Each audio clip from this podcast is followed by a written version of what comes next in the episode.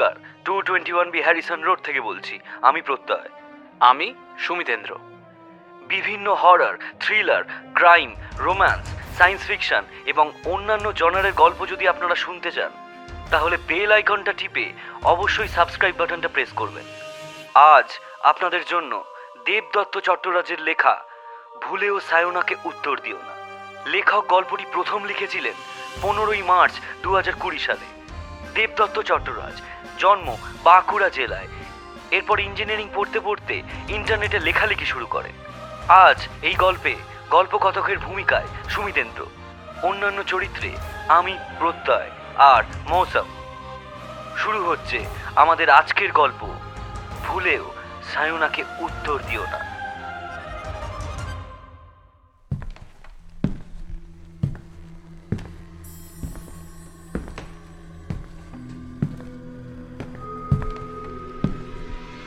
একটা সিগারেট পাওয়া যাবে? এই কথাটা শুনে আমার বুকটা কেমন জানি ধক করে উঠল। অন্ধকারে ফাঁকা রাস্তায় যেতে যেতে আমার মনে হলো, আমি এই নির্জন রাস্তায় একা নই। তবে এই মহিলা কণ্ঠস্বর ততক্ষণে আমাকে বিচলিত করে তুলেছে। আমার কপালে জমেছে বিন্দু বিন্দু ঘাম। জোরে জোরে নিঃশ্বাস পড়ার শব্দটা যেন এই ফাঁকা রাস্তায় দামামার মতো বাজছে। আমি অস্ফুটভাবে বলে উঠলাম, কে কে আছেন? এবার আর কোনো উত্তর নেই। বুকের ভেতরে ততক্ষণে আমার ভয়ের সঞ্চার হয়েছে। আমি এই কণ্ঠস্বরের অধিকারিণীকে চিনি। এনার উপস্থিতির কারণ আমার জানা। আর দেরি করলাম না। জলদি বাড়ির উদ্দেশ্যে পা চালালাম। ভয়ে, আমি স্বাভাবিকের চেয়ে বেশি জোরে পা চালাচ্ছি। তবে মনের মধ্যে তখন প্রশ্নের ঝড় উঠেছে। আমি যে জিনিসে চিরজীবন বিশ্বাস করিনি, সে জিনিসের উপস্থিতি আমি আজ কীভাবে মেনে নেব? তখনই সেই স্বর অট্ট হাসিতে ফেটে পড়ল।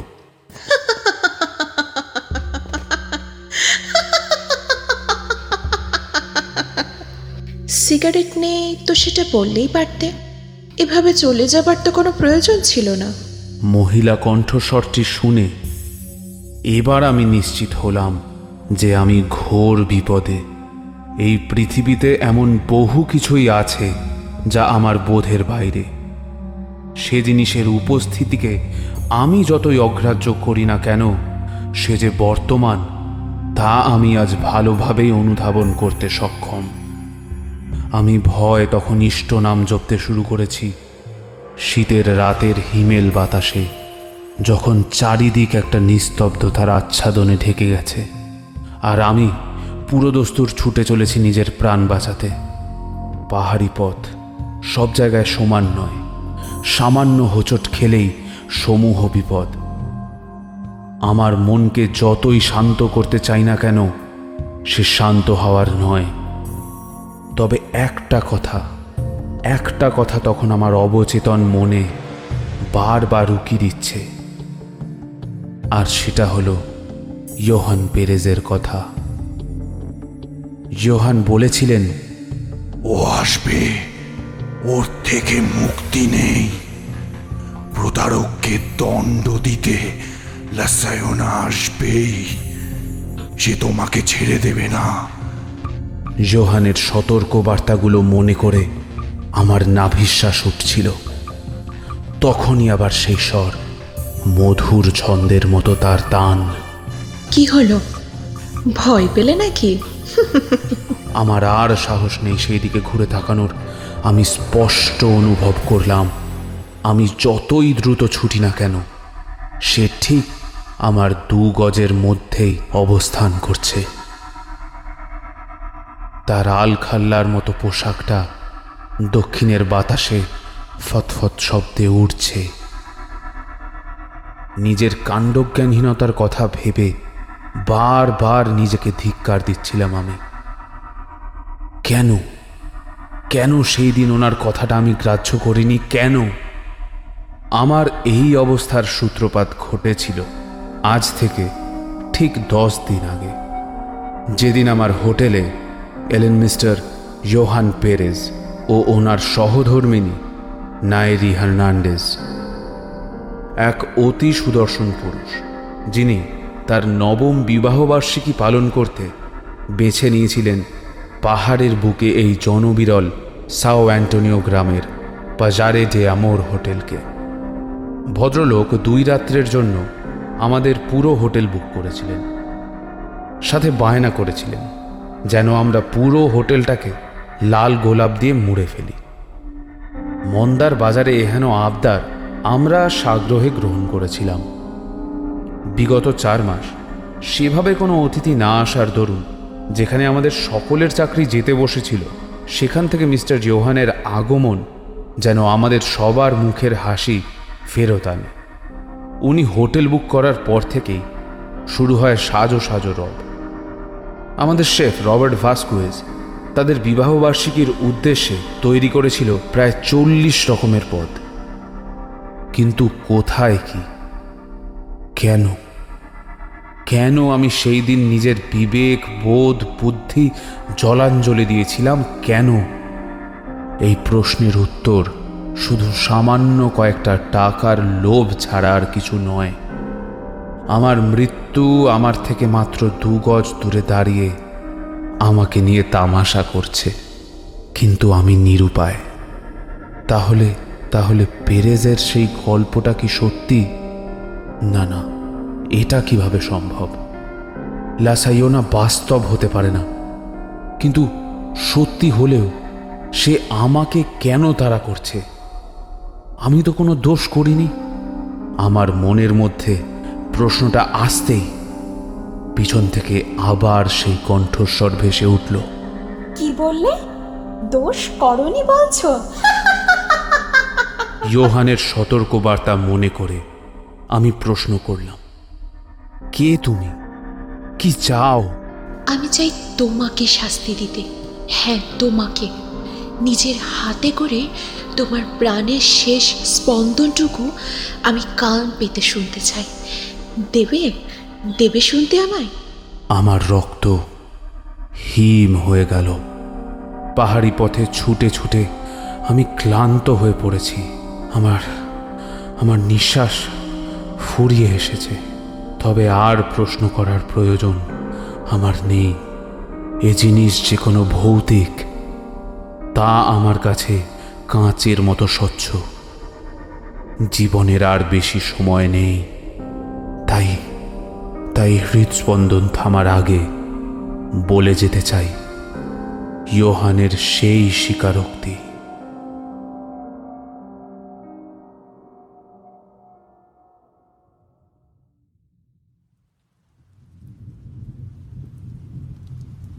দিনটা ছিল পয়লা ফেব্রুয়ারি। পরের দিন মিস্টার ইয়োহান ও তার সহধর্মিনী আসবেন বলে আমরা আমাদের এই বিশেষ অতিথিদের জন্য সারা রাত ধরে বেশ সাজ সরঞ্জামের ব্যবস্থা করেছিলাম। তবে সেই রাত ছিল খুবই দুর্যোগের। চারিদিকে ঝড়ের শোঁ শোঁ আওয়াজ শোনা যাচ্ছিল। শেষ রাতে এত আয়োজন করেছি যে নিজে খুবই চিন্তায় ছিলাম, যা ঝড়ের ক্ষিপ্রতা, আয়োজন ঠিক থাকবে তো? নিজেদের চাকরি বাঁচানোর এই ক্ষীণ আশাটায় আমরা সকলে বুক বেঁধেছি, কিন্তু আমার মন খুব চঞ্চল হয়ে উঠেছে। হয়তো আজ আর ঘুম আসবে না।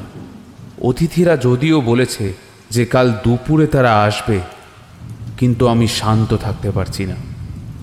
সব কিছু ঠিক করে না হয়ে ওঠা পর্যন্ত আমার শান্তি নেই। আমি রাত্রে হোটেলের লবিতে পায়চারি করছি আর ভাবছি হোটেলের বাইরে গোলাপ ফুলের গেটটা ঠিক থাকবে তো? চিন্তায় আমার হাত কাঁপছিল। তখনই একটা বিভৎস শব্দ করে বাজ পড়ল। ঠিক আমাদের হোটেলের সামনেই কোথাও। হোটেলের মধ্যে সেই বাজ পড়ার পরেই দেখি লোডশেডিং হয়ে গেছে। আমি সত্তর নিজের ফোনটা জ্বালিয়ে ছুটে গেলাম বেসমেন্টের দিকে। সেখানে গিয়ে ইনভার্টারের সুইচ জ্বালবো, তখনই শুনতে পেলাম হোটেলের মধ্যে বেশ কোলাহল পড়ে গেছে।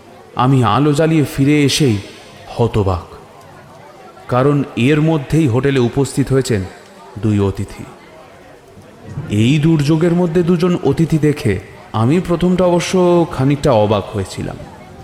আমি দেখলাম, লং কোট পরে দুজন অতিথি তখন নিজেদের কোট খানিক ঝেড়ে নিয়ে এগিয়ে আসছেন আমারই দিকে।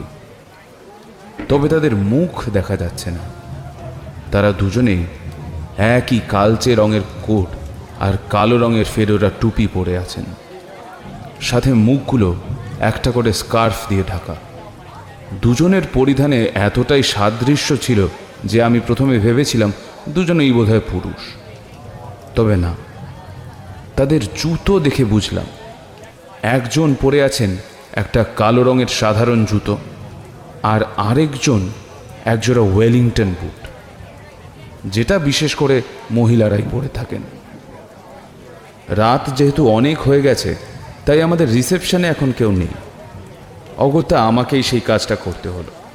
আমি ক্লান্ত থাকা সত্ত্বেও হাসি মুখে বললাম, গুড ইভিনিং, স্যার, আপনাদের জন্য কি করতে পারি? উত্তরে দুজনের মধ্যে যিনি পুরুষ, তিনি তার স্কার্ফ খুলে ফেলে বললেন, আমার নাম ইউহান পেরেস। আমি খুব দুঃখিত আসলে। আমার কাল আসার কথা। কিন্তু একটা অসুবিধের কারণে।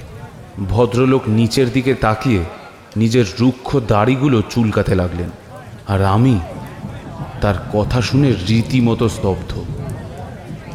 বিগত পাঁচ দিন ধরে আমরা যার জন্য নিরলস খেটে চলেছি, তিনি কিনা উপস্থিত হলেন এভাবে? আমি তার দিকে হতবাক হয়ে তাকিয়েছিলাম, তবে আমার নিস্তব্ধতা ভাঙল একটা শব্দে।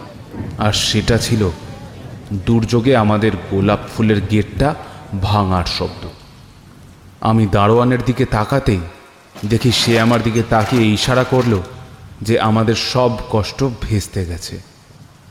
আমি মাথা নিচু করে একটা দীর্ঘশ্বাস ছাড়লাম। ভদ্রলোক এবার বলে উঠলেন, আপনারা আমার জন্য এত কিছু আয়োজন করেছেন দেখে আমি খুব খুশি হয়েছি। আপনাদের এই সাজ সরঞ্জাম সত্যি অসাধারণ তাই না হেনরিয়েথা আমি ওনাদের কথা শুনে একটু নিরস হাসি হাসলাম। তারপর কি যেন একটা জিনিস আমার খটকা লাগল। কি বলল লোকটা?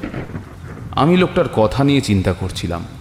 তখনই তিনি হেসে বলে উঠলেন আসলে নাইরি আর আমি আমাদের বিবাহ বার্ষিকী নিয়ে খুবই উত্তেজিত ছিলাম। তাই আর দেরি না করে আজকে চলে এলাম। আর কি জানেন তো বারকইসি মেতোতে সেই কত সপ্তাহের থেকে আন্দোলন চলছে। আমি বললাম কিসের আন্দোলন? ভদ্রলোক একটা তাচ্ছিল্যের ভাব করে বললেন ওই যে বিবাহ বিচ্ছেদের পর সম্পত্তি বাটোয়ারা নিয়ে। আরে মশাই রক্ত জল করা সম্পত্তি এমনি এমনি কারোর হয়ে যাবে নাকি? বিবাহ করেছে তো কি হয়েছে? আমি ভদ্রলোকের কথাটায় রীতিমতো অবাক হলাম। নিজে অবিবাহিত হলেও এই ব্যাপারে ভদ্রলোকের সাথে সম্মত আমি ছিলাম না। কিন্তু তার চেয়েও বেশি অবাক লাগল, ভদ্রলোক এই কথাটা কি অবলীলায় তার স্ত্রীর সামনে বললেন। তবে প্রথমে কি যেন বলে ডাকলেন উনি। ভদ্রলোক এবার নিজের একটা ছোট্ট সুটকেস খুলে তার আইডি আমার দিকে এগিয়ে দিলেন। আমি নিজের কম্পিউটারে তার বুকিং মিলিয়ে নিয়ে তাকে তার আইডি ফেরত দিয়ে দিলাম। ভদ্রলোক করমর্দন করে এগিয়ে যাচ্ছিলেন। তখনই তাকে আমি বাধা দিয়ে বললাম, স্যার বলছিলাম যে দয়া করে একটু ম্যাডামের আই কার্ডটা দেখাবেন। আমার এই প্রশ্নে ভদ্রলোক খানিক অসন্তুষ্ট হলেন। তারপর আমার দিকে এগিয়ে দিলেন একটা আইডি। আমি সেই দিকে চোখ ফেরাতেই দেখলাম, তাতে লেখা আছে নাইরি হার্নান্ডেজ বয়স একত্রিশ বছর। ছবির দিকে চোখ যেতেই দেখলাম ভদ্রমহিলার কোঁকড়ানো চুল। বেশ ছিমছাম চেহারার মহিলা।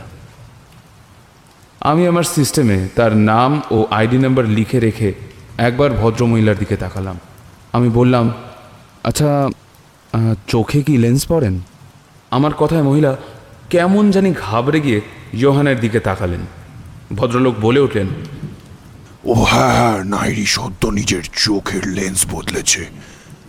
এমনিতে ওর চোখ ব্রাউন রঙের কিন্তু আজকাল কি সব যে ইচ্ছে হয়েছে মানুষের তাই আর কি ওই নীল চোখ।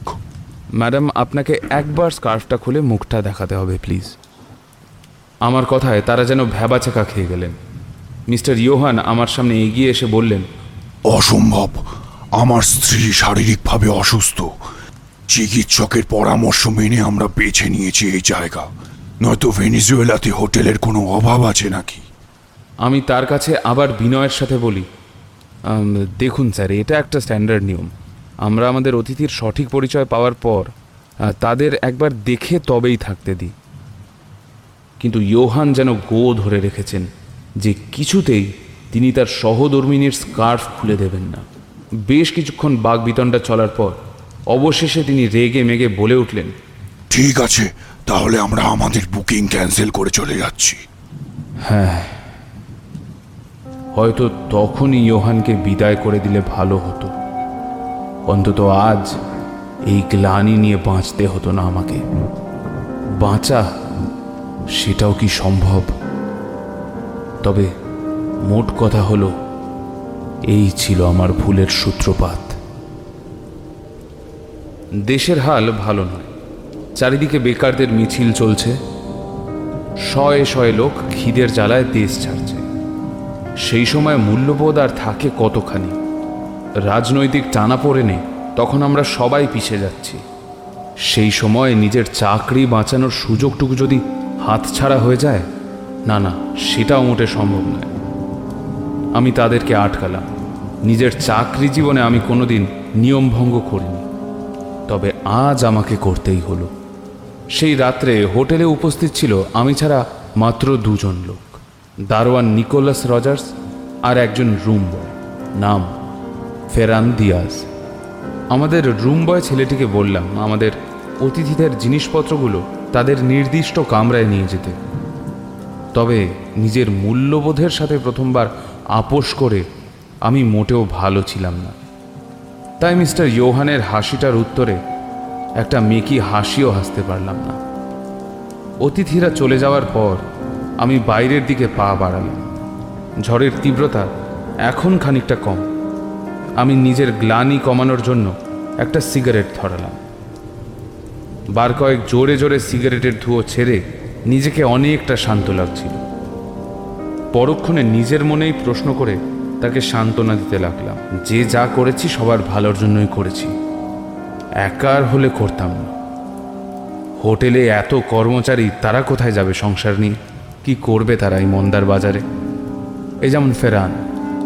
সদ্য ছেলেটা পেরু থেকে কাজে এসেছে। তারপর অনাথ। এই চাকরিটা চলে গেলে ছেলেটা তো বিপদগামী হতে পারে। না, আমি যেটা করেছি ঠিকই করেছি। তাছাড়া কি এসে যায় মিসেস নাইরি হতেই পারেন অসুস্থ। আমি হোটেলের সদর দরজার দিকে তাকিয়েছিলাম। আমাদের অতি কষ্টে তৈরি গোলাপ গেটটা ঝড়ের দাপটে ততক্ষণে পুরোপুরি ছিন্নভিন্ন হয়ে গেছে। পুরো রাস্তা জুড়ে ছড়িয়ে রয়েছে লাল গোলাপের পাপড়ি। মনে মনে ভাবলাম, ফণ্ডশ্রম হয়তো এইকেই বলে। ঝড়ের দাপট কমলেও বৃষ্টি আগের মতোই মুসুল ধারায় পড়ছে। সাও অ্যান্টোনিও গ্রামের ওলে পাহাড়ের কোলে আমাদের এই হোটেলটার পাশ দিয়ে কলকল শব্দে বয়ে চলেছে বৃষ্টির জলের স্রোত। মাঝে মাঝে বিদ্যুতের ঝলকানিতে বৃষ্টির জলটাকে যেন মনে হচ্ছে অগুন্তি মুক্তর রাশি, সাথে ভয়ঙ্কর দুর্যোগের রাতটারও একটা নৈসর্গিক রূপ বিদ্যমান। সত্যি, মিস্টার ইয়োহান লোক একখানা। এই তুমুল বৃষ্টিতেও কেমন চলে এলেন? এদিকে আমরা গ্রামে থাকা সত্ত্বেও যা বৃষ্টি, মনে হচ্ছে আজ আর বাড়ি ফিরতে পারব না। আমি সারাদিন খেটে অবসন্ন বোধ করছিলাম। তাই লবিতে রাখা একটা সোফাতে গিয়ে অলসভাবে শরীরটাকে এলিয়ে দিলাম। ঠান্ডা বাতাস আর মুষলধারা বৃষ্টির ছন্দে সাথে সাথে চোখ বুজে এলো। আমি নিজের অজান্তেই ঢলে পড়লাম নিদ্রার আবেশে। হঠাৎ আমার ঘুম ভাঙল, একটা উন্মত্ত শব্দ শুনে। চটকা ভাঙতে সেই শব্দ শুনে তার দিকে অগ্রসর হলাম। শব্দটা আসলে আসছিল আমাদের গাড়ি রাখার জায়গাটা থেকে। আমি সেখানে পৌঁছাতেই দেখি ফেরান একদিকে বসে ভয় থরথর করে কাঁপছে। আমি তার দৃষ্টি অনুসরণ করতেই যা দেখলাম, তাতে আমার সব ঘুম যেন নিমেষে উবে গেল। কারণ কারণ মিস্টার ইয়োহানের কালো মার্সিডিস গাড়িটার ডিকি থেকে ঝুলছে একটা হাত। আমি সেটা দেখে হতবম্ব হয়ে গিয়েছিলাম। ততক্ষণে সেখানে উপস্থিত হয়েছে নিকোলাস। সেও এসে খানিক ভ্যাবা চেকা খেয়ে যায় এইসব দেখে। তবে আমাদের মধ্যে সে খানিক সাহস করে এগিয়ে গিয়ে গাড়ির ডিকিটা খুলল। আর খুলতেই আমাদের তিনজনের গা গুলিয়ে উঠল। দেখি একটা পচা গলা মৃতদেহ সেখানে পড়ে আছে। আমি রুমাল চাপা দিয়ে খানিক এগিয়ে গিয়ে দেখি সেই মৃতদেহটার পরনে একটা সাদা গাউন। ঠিক যেমনটা বিয়েতে পড়া হয়। আমার সারা শরীরে যেন বিদ্যুৎ খেলে গেল। আমার আর কিছুই বুঝতে বাকি রইল না যে এই মৃতদেহ আসলে কার। আমি আর দেরি না করে দৌড়ে গেলাম আমাদের অতিথিদের ঘরের দিকে। সাথে নিকোলাসকে বললাম, জলদি বাইরের গেটটা লাগাও, নিকোলাস। এই ইয়োহানকে আমি আর আজ ছাড়ছি না। এই পাষণ্ডটাকে আজকে পুলিশে দেব। আমি রুদ্ধশ্বাসের রুম নাম্বার ওয়ান জিরো ওয়ানে টোকা মারলাম। মিস্টার ইয়োহান, দরজাটা খুলুন। তাড়াতাড়ি দরজাটা খুলুন, মিস্টার ইয়োহান, প্লিজ দরজাটা খুলুন। কোনো সারা শব্দ নেই। অগত্যা, আমি গায়ের জোরে বেশ কয়েকবার ধাক্কা মারতেই সেটা হরাং করে খুলে গেল। আমি মুখ থুবড়ে পড়লাম ভেতরে। নিজেকে সামলে উঠে দাঁড়াতেই আমি ভয়ে শিউরে উঠলাম। দেওয়ালে পিঠ ঠেকে গেল আমার। কারণ কারণ ঘরের বিছানায় তখন মারা পড়ে আছেন আর একজন মহিলা। সম্ভবত জোহানের সাথেই যিনি এসেছিলেন, আমি ভয়ে কুকড়ে গেলাম। তাহলে তাহলে কি মিস্টার ইয়োহান একজন একজন সিরিয়াল কিলার একদিনে দু দুটি মৃতদেহ দেখে সেই ঝড় বৃষ্টির ঠান্ডা আবহাওয়াতেও আমি পুরো দস্তুর ঘেমে উঠেছিলাম। আমি যেভাবে হোক নিজের ডাল সামলে ছুটে নিচে নামছি, তখন দেখি নিকোলাস মেঝেতে বসে। আর ওর পুরো পা কেটে গিয়ে লবি ভেসে যাচ্ছে রক্তে। আর তার সামনেই অবচেতন অবস্থায় পড়ে আছেন ইয়োহান। আমি এগিয়ে যেতেই নিকোলাস বলে উঠল হতচ্ছাড়াটা হতচ্ছাড়াটা পালিয়ে যাচ্ছিল।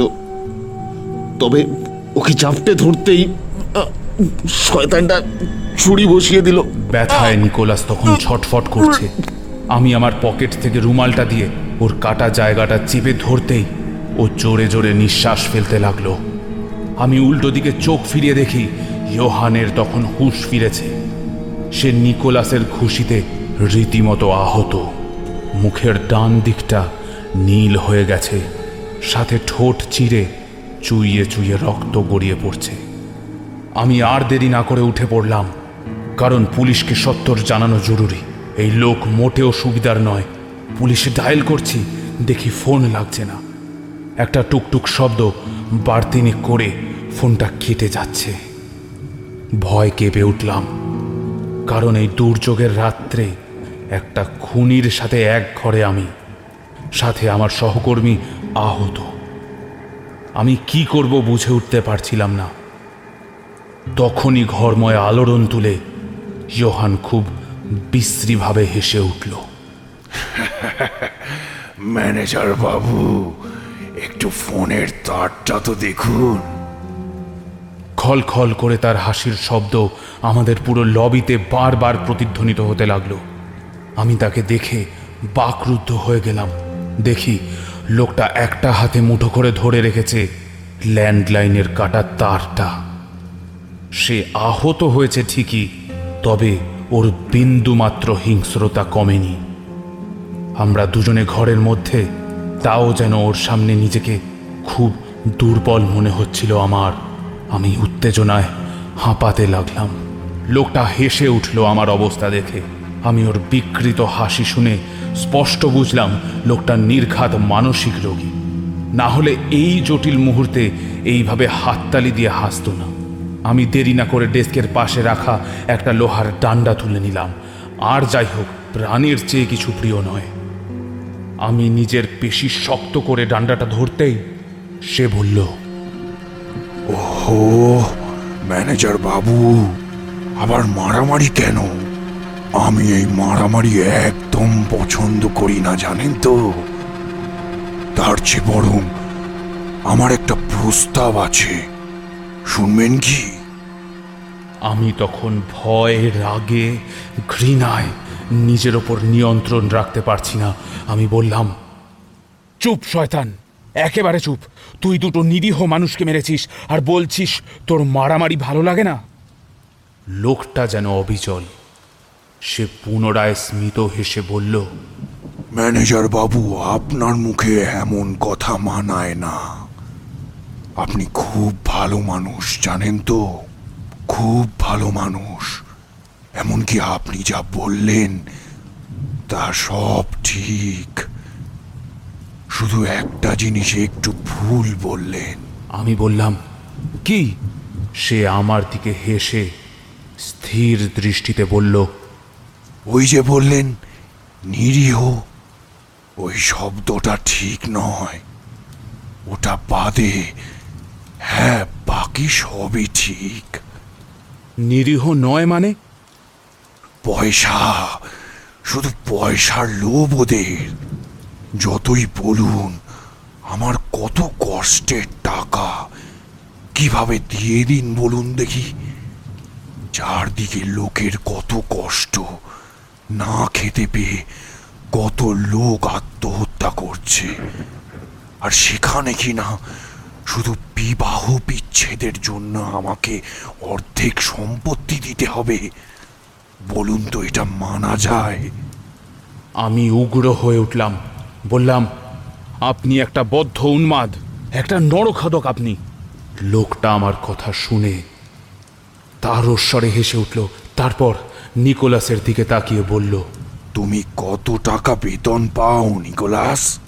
আমি আর নিকোলাস দুজনেই দুজনের দিকে তাকিয়ে রয়ে গেলাম।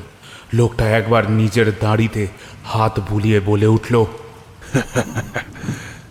খুব বেশি হলে এক লক্ষ বলিভার ঠিক তো? এক কাজ করো উঠে দাঁড়াও। আর আমার গাড়ির ডিকি থেকে আমার স্ত্রী ও সরি সরি, নিহত স্ত্রীর মৃতদেহটা পুঁতে দাও। বদলে আমার গাড়িতে রাখা পঞ্চাশ লাখ বলিবার তোমাদের। আমি ওর কথা শুনে শিউরে উঠলাম। লোকটা বলে কি? ভয় ডর নেই নাকি এর? এই অবস্থায় ও আমাদের কিনতে চাইছে? আমি কিছু বলতে যাব, তার আগে দেখি। মুখ শুকনো করে নিকোলাস উঠছে। নিকোলাস এটা তুমি কি করছ? স্যার আপনি শুনলেন না? কিন্তু এটা কি ঠিক? ঠিক বে ঠিক আমার জানা নেই স্যার। এমনিতেও পুলিশ এলে হোটেল আর চলবে না।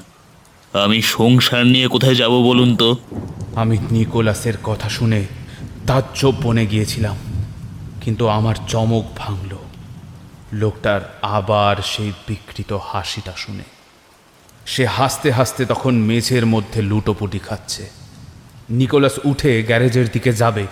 তখনই সে আবার বলে উঠল আচ্ছা যাচ্ছ যখন, শুনে নাও। গাড়ির ডিকিতে আমার পিস্তলটা রাখা আছে। ওটা মনে করে নিয়ে আসবে। আর ওতে না তিনটে গুলি আছে। অবশ্য তার মধ্যে একটা তুমি চালাতে পারো। ওই যে তোমাদের রুম বয়টা বড্ড বোকা আর ভীতু। হ্যাঁ ম্যানেজার বাবু, সত্যি। সেই দেখুন একটা লাশ দেখে কেমন ভ্যাবা চেকা গিয়ে গেছে। আর তারপর পঞ্চাশ লাখ টাকার তিন ভাগের চেয়ে দু ভাগ বেশি ভালো হবে। তাই না, নিকোলাস?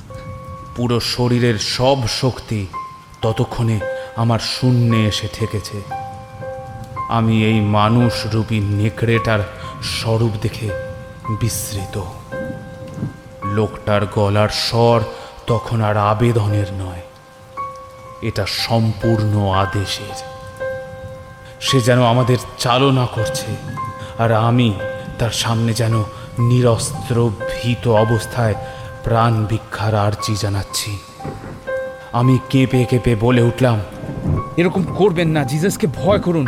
মানুষের কাজ আপনি করছেন না, এটা এটা খুব গর্হিত কাজ। ও আসবে, ওর থেকে কিন্তু মুক্তি নেই। প্রতারককে দণ্ড দিতে সাইয়না আসবে, সে আপনাকে ছাড়বে না। কদর জোতার রূপ সে সে আপনাকে ছাড়বে না, সে আপনাকে দণ্ড দেবেই। কি? কে আসবে? লাসায়ও না ওই রূপ কথার পিসাজি যে কিনা তার স্বামীকে প্রতারণার দণ্ড দেয়। আরে আরে, কি নিষ্পাপ শিশুর মতো মন আপনাদের। আহ, সত্যি, আমার না এই নিষ্পাপ লোকেদের বড্ড ভালো লাগে। উফ, আমার কাছে এখন বিশেষ কিছুই নেই যে আপনাকে দেব। নাহলে আমি এমন মানুষদের কিছু না দিয়ে যেতে দিই না। কিন্তু বিশ্বাস করুন আমার কাছে আর কিছুই নেই। আমার চোখ দিয়ে দর দর করে জল পড়তে লাগল। কি নিষ্ঠুর আপনি বিন্দুমাত্র আপনার মায়া দয়া নেই তাই না? নিজের স্ত্রীকে মারলেন পয়সার জন্য তাহলে বান্ধবীকে কেন? সে কি দোষ করেছিল? এনেরিয়েতা বড্ড একরোখা মেয়ে বললাম ওকে যে নাইরিকে ডিভোর্স দিলেই ওকে বিয়ে করব। কিন্তু না সেই এক জেদ। আসলে এই প্রেম, ভালোবাসা কিচ্ছু না। সব মিথ্যে। সব হলো ওই বসে বসে আমার পয়সায় আনন্দ করা। হ্যাঁ হ্যাঁ ওই জন্যই তো এত প্রেম। আমি কি কিছু বুঝি না? আমি এই লোকটাকে যত দেখছি, ততই অবাক হচ্ছি। তবে তবে লোকটার মধ্যে একটা অদ্ভুত আকর্ষণ আছে, যার জন্য আমি বাধা পড়ে গেছি। ঠিক তখনই একটা গুলির শব্দ আমাকে চমকে দিল। উফ, আর পারছি না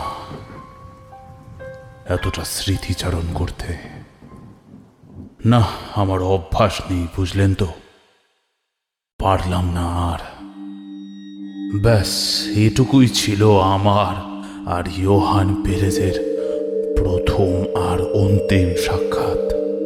হ্যাঁ হ্যাঁ অন্তিম বললাম।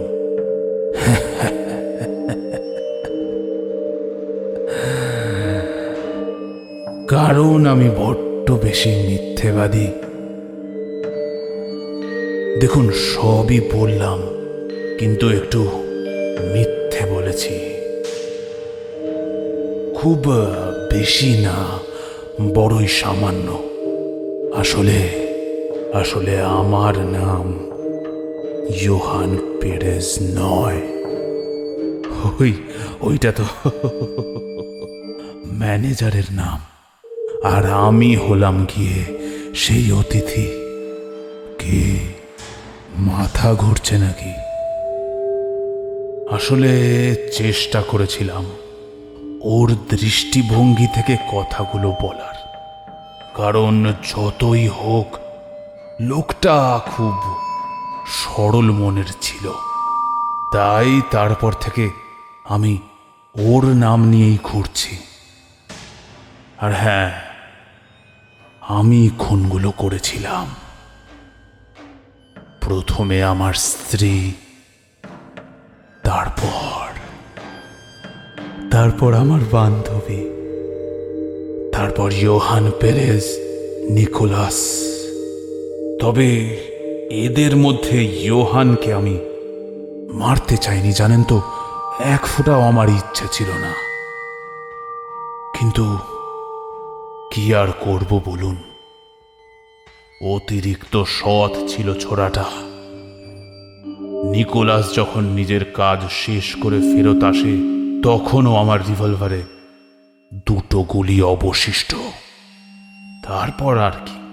সেই অবশিষ্ট বুলেটগুলো আমি দুবার চালালাম। যতই হোক, পঞ্চাশ লাখ বলিভার বলে কথা, এত সহজেই এই লোকগুলোকে দিয়ে দেব, যার জন্য আমি নিজের স্ত্রীর প্রাণ নিয়ে নিলাম, আর সেইটাই কিনা বেহাত হবে? না না না, তা হতে পারে না। তবে সেদিন যাই হোক, আজ আমার ভয় করছে। পুলিশের তাড়া খেয়ে আজ আমি ভিটে মাটি ছাড়া হয়েছি। আমার সাথে থাকা পয়সা ক্রমশ ফুরিয়ে আসছে, কিন্তু সেটা নিয়ে আমার মোটেও চিন্তা নেই। আমার চিন্তা শুধু একটাই। তাহলে কি ইয়োহানের কথাটা সত্যি ছিল? আমার ভালোবাসার প্রতারণার শাস্তি দিতে কি সত্যিই আজ নিরি লাসাইওনা হয়ে উঠেছে? পরক্ষণে নিজেকে সংঘাত করলাম, বললাম, না, এ হতে পারে না। আমি এ কি ভাবছি? না ইরি আসতে পারে না। আমি নিজে হাতে ওর গলা টিপে ওকে মেরে ফেলেছি। ভূত বলে কিছু হয় না। এসব এসব অশিক্ষিত মূর্খদের ভাবনা। আমার হাতে যে নিজে মরেছে সে কিনা আমাকে শাস্তি দেবে? হ্যাঁ, তা হয় কখনো? আমার নিজের মনের মধ্যে তখন একটা দ্বন্দ্ব চলছে। এমন সময় আমি অনুভব করলাম দুটো ঠান্ডা হাত আমাকে আলিঙ্গন করছে পেছন থেকে। তার হাতের মধ্যে এক অপার্থিব শক্তি আমি সেই হাতের বেষ্টনীতে যেন পিষে যাচ্ছি। আমি যন্ত্রণায় চিৎকার করে উঠলাম, তখনই সেই হাত দুটো খানিক আলগা হয়ে গেল। আর তারপরেই আমি বুঝলাম, আমার কাঁধে কেউ যেন নিজের থুতনি ঠেকিয়ে মিহি সুরে বলে উঠল, খুব ভালোবেসেছিলাম তোমায়, জানো তো? তোমার পয়সা সম্পত্তি দেখে নয় তুমি যখন সেই বেকারিতে কাজ করতে, ঠিক সেই সময় থেকে তোমার বড় হওয়ার স্বপ্ন একা তোমারই ছিল। আমি শুধু তোমাকে পেয়েই খুশি ছিলাম। কিন্তু তুমি তুমি কি দিলে আমাকে? প্রতারণা আর যন্ত্রণার মৃত্যু? আমি আতকে উঠলাম। আমার শরীর তখন সেই অশরীরের স্পর্শে শিহরিত হয়ে উঠেছে। আমি আমি ভাঙা ভাঙা গলায় বললাম "হুম, হুম, নাই রে। উত্তরে উত্তরে সে খিলখিল করে হেসে উঠল। তারপর আমার সামনে এসে দাঁড়াতেই আমি বিভীষিকায় আর্তনাদ করে উঠলাম। দেখি বিবাহ বার্ষিকীর সেই সাদা গাউনে একটা কঙ্কাল। সে খিলখিলিয়ে হেসে উঠেছে।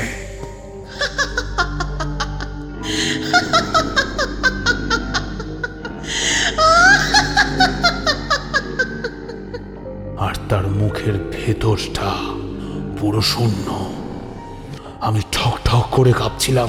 সে হেসে বলল, প্লিজ, আমাকে ভয় পেও না। তুমি আমাকে ভালোবাসতে পারোনি তো কি হয়েছে? আমি তো পেরেছি। আমি চলে যাব কথা দিলাম। কিন্তু ওই একটা জিনিস নিয়ে। আমি কাঁপতে কাঁপতে বলে উঠলাম আমাকে ক্ষমা করো তু- তুমি যা তুমি যা চাও নিয়ে যাও নিয়ে যাও আমাকে ক্ষমা করো। আমার উত্তরে সে আবার হেসে উঠল। তার হাসির জোরে ফাঁকা রাস্তাটা গম গম করে উঠল।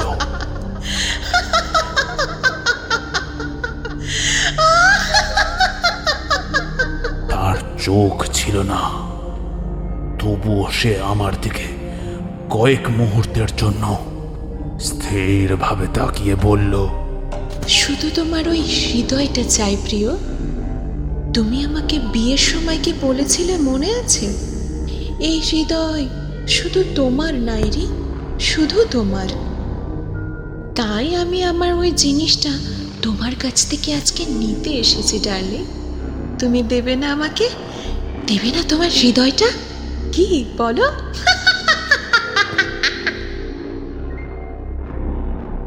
আমি আতকে চিৎকার করে উঠব, তার আগেই নাইরি তার ফলার মতো নখ দিয়ে আমার বুক চিরে হৃৎপিণ্ডটা টেনে বার করতে লাগল। জীবনে অনেক পাপের ফল হিসাব করে আমি ওই বেদনার যোগ্য অধিকারী ছিলাম। তবে সেটা এতটা বেদনাদায়ক হবে, আমি আশা করিনি। আমার প্রাণবায়ু বেরিয়ে যাওয়ার আগে সে বলল